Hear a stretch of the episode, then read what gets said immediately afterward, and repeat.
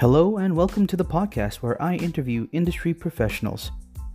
I ask about their businesses, experiences, and perspectives to hopefully teach you a thing or two. I am your host, Kenneth LaRosa, and this is Real Estate and Coffee. All right, welcome to this episode of Real Estate and Coffee. Today, my guest is Lisa. Lisa, how you doing? Hey, Lisa in the city. Um, we're just going to go straight into it. Okay. Uh, which brokerage are you with, and how long have you been in, in the industry? So I'm with Royal LePage Real Estate Professionals in Vaughan, and uh, I've been in the industry since 2005, so about 15 years, 14 going on 15 years. But I'm so young, like I'm so young. How do you approach a listing presentation? So you sent me these questions before we came here, and I was thinking about this. What could I add of value to people to be like, okay, how do I go about a listing present? I think I kind of do it now so automatic. I don't really think about the process. But one of the things I, that came up for me when I was thinking about this question was I try and go about it in a way where thinking about how the person in front of me is thinking about things like and what I mean by that is a lot of people will lead that of listing appointment talking about themselves and what they can offer a person. I actually lead with talking about price first because I feel like the person sitting, the homeowner that's sitting across from me, they want to know that. They're like, let's get to that. And then if the way you deliver that, usually the next question is like, okay, so what do you do? And and I try and lead, I try and have my listing presentation have a flow that is the natural way that people will think about things.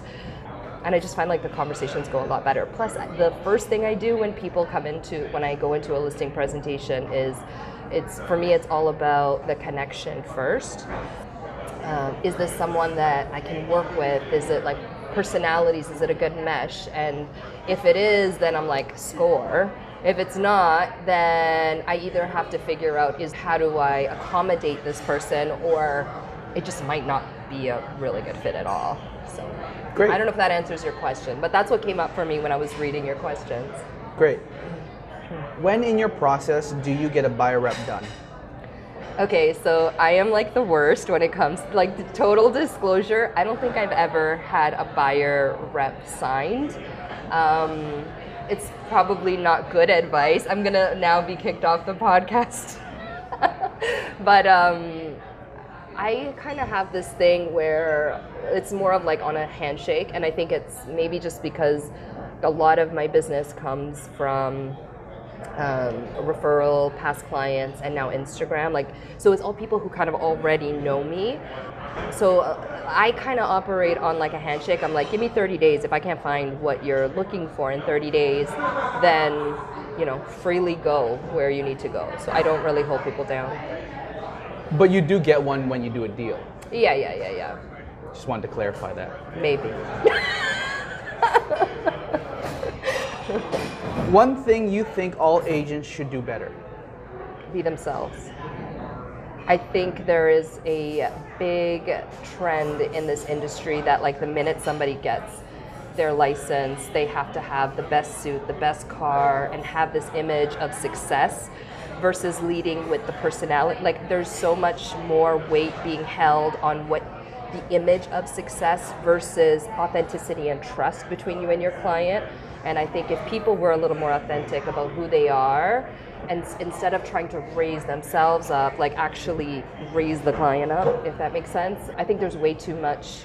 I understand why people do that because they feel like if I look successful, people will think I am successful.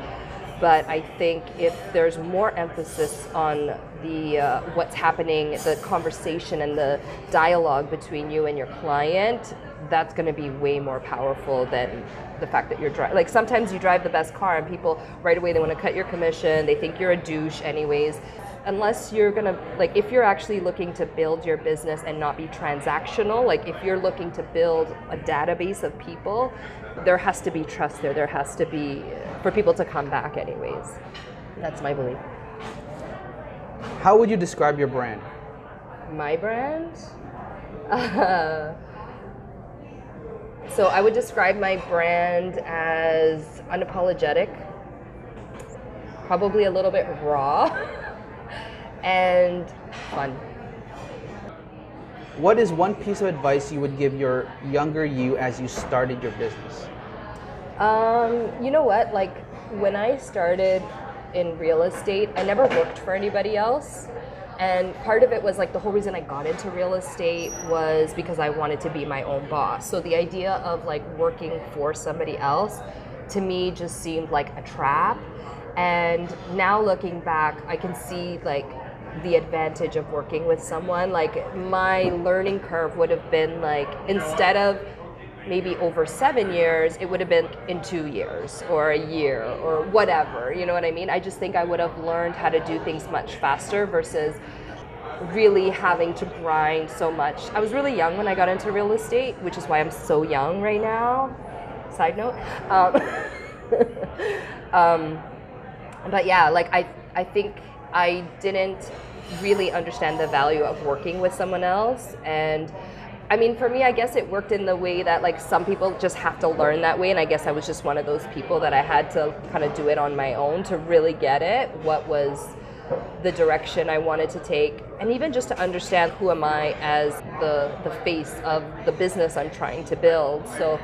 Um, yeah, I just I, I think that if I would have gone back and at least had more of a mentor or worked for somebody, things would have just moved a lot faster. But just like the reason that you're doing this whole podcast, like there's just not enough conversation happening. And whether it's people are scared to like say what they're doing or don't want to share or don't think the person's going to share back you know it's a little bit of a scarcity mindset. So but you know it is what it is.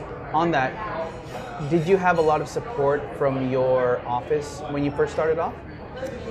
Um, there was support. They had uh, workshops, and uh, admin was there, and they had people come in who were coaches. But when you're first starting out in a business, it's really you kind of have to find your own way because there's a million different coaches. There's a million different people saying, "Do it this way. I did it that way." Which the good news is you can be successful doing it so many different ways. There isn't just one way to be successful in this industry.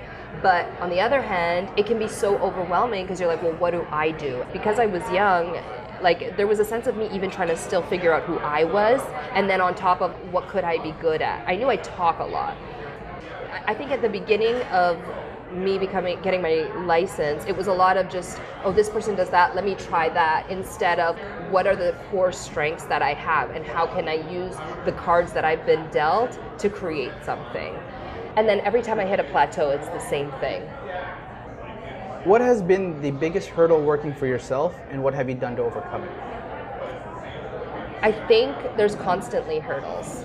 I feel like I'm at like this plateau right now. So every time I grow, I, one of the things I once said to a coach, which now she uses as this quote, which when it, when you hear it from someone else, you're like, oh, that sounds so good. but um, and it was something along the lines like the more I grow as a person, the more my business grows. So the more I I, I didn't really get into personal development and um, just personal growth until I became an entrepreneur because when after school there's you kind of feel like okay now it's time to get a job. You don't really think as much about continuing your education whether and i'm not talking about like formal education necessarily but just growing as a person right? And i actually in this industry i kept going outside of the industry to find inspiration and bring it to the industry. I think that's kind of been my like secret sauce which is why i was able to sort of jump on a few things a little bit earlier. But yeah. What was your question again? Biggest hurdle biggest hurdle. Yeah i think the hurdle is i don't think the hurdle ever goes away. And i think that's something like we kind of have it like success is this thing is like you're gonna have all these hurdles and then one day they're gonna be gone. And it's not like that. At least that's been my experience. I feel like i get over a hurdle there's growth that happens and then now i'm at another one. And it's like and i and i'm at that place right now and it's it's a constant thing. In the 15 years that I've been in this business, there hasn't ever been a time that there is something I'm trying to fix or tweak or see if I can do it differently or how do I grow. There hasn't yet been a time where I'm like, okay, I'm good. You know what I mean? There's always a next thing that you're looking to do. So I don't I don't know if there's ever a hurdle except for the fact that you need to have stamina to be constantly because that could be the thing that for a lot of people is hard because if, if in your mindset you're thinking I'm going to have some hurdles and then it's going to be clear sailing life doesn't look like that ever at least I don't know anybody whose life looks like that but I think you need to realize and be okay with the fact that there's constantly going to be challenges and things. And if you really want to like succeed and get to high level performance that's just the way it's going to your life is going to be. So you need to be okay with that too. Have the stamina. And also the thing that's come up for me in the last i would say two years is self-care just how important it is stamina comes from you need to be in a good place health-wise mental health-wise to really be constantly dealing with challenges and hurdles and to be con- and where it never stops and you need to be able to constantly tackle it so those have been the things at the beginning and then now that i think i deal with the most That's great points.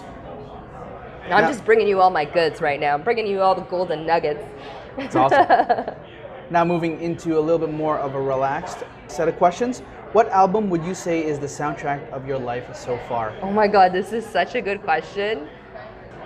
You know what? For me, like, um, I feel like the soundtrack. There's stages of. Do you have like stages in your life where there's certain songs that it's like it brings you right back to that time in your life? So, I feel like my life is this is a like maybe one day that would be a cool project to do. Like just have a soundtrack of your life, the different stages. There were times where like, I listened to Bjork and was all into. That's what kind of got me into house music a little bit. But then like '90s hip hop is big and dear to my heart too. So and 2000 R&B, and then like reggaeton. I, there, I could just keep going, but and then you know Mariah Carey. Whenever you had a breakup and you're like, ah, don't listen to soft like sad songs, and then you're weeping. Anyways, that's another story. But I feel like. Um, for me, I think the one thing that's common about the soundtrack of my life, it's very upbeat. It's very like things that make you energize you. Like I listen to music a lot before going to appointments. I host parties for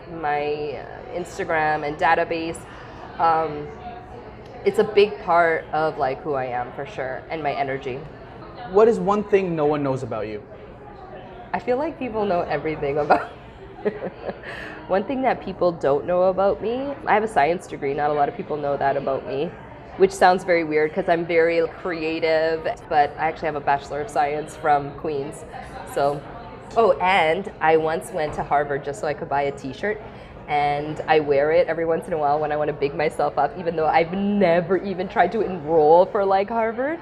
Have you ever tried to wear a Harvard t shirt at the mall? Do you understand? People look at you like, oh my god, that girl's so smart. And I'm like, I know, I got this t shirt for 20 bucks. Finally, what is your favorite coffee shop in the city and what do you usually order? Um, I'm really big. Okay, so in the here, I would say my the coffee shop I like. I like Italian coffee. I like espresso, cappuccino. So I always go to that one on um, on Queen. The ones that the, the guys from Terroni did it. El Sud or I don't know something like I can't remember the name of it, but it's been around for a while. I always pop in there. Anything that has to do with where you stand and get your espresso, like an old Italian man, I'm, I'm for that. Yeah, I'm a big uh, espresso. Cafe. I come from Vaughan, right? So So in Vaughan? Vaughan, I mean, in Vaughan, there's so many places. It's all those like little Italian coffee shop kind of places versus, I mean, I'll still go to Starbucks. I had Starbucks right before coming here, but um, I, I like an I like it like espresso and yeah. There's so many. I like Faema out there. Any bakery, like I go to like bakeries to get coffee in Vaughan. But is that Those everything? are all the questions I have for you. Thank you very much for joining Thanks me on this so episode. much for having me. No problem.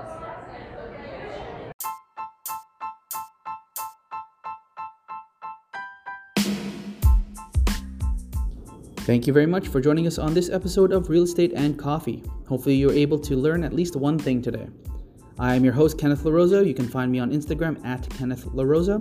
And if you wanted to connect with today's guest, take a look at this episode's description to find their socials. Have a great day, and if you enjoyed this, please share it with one person you think could benefit from our show.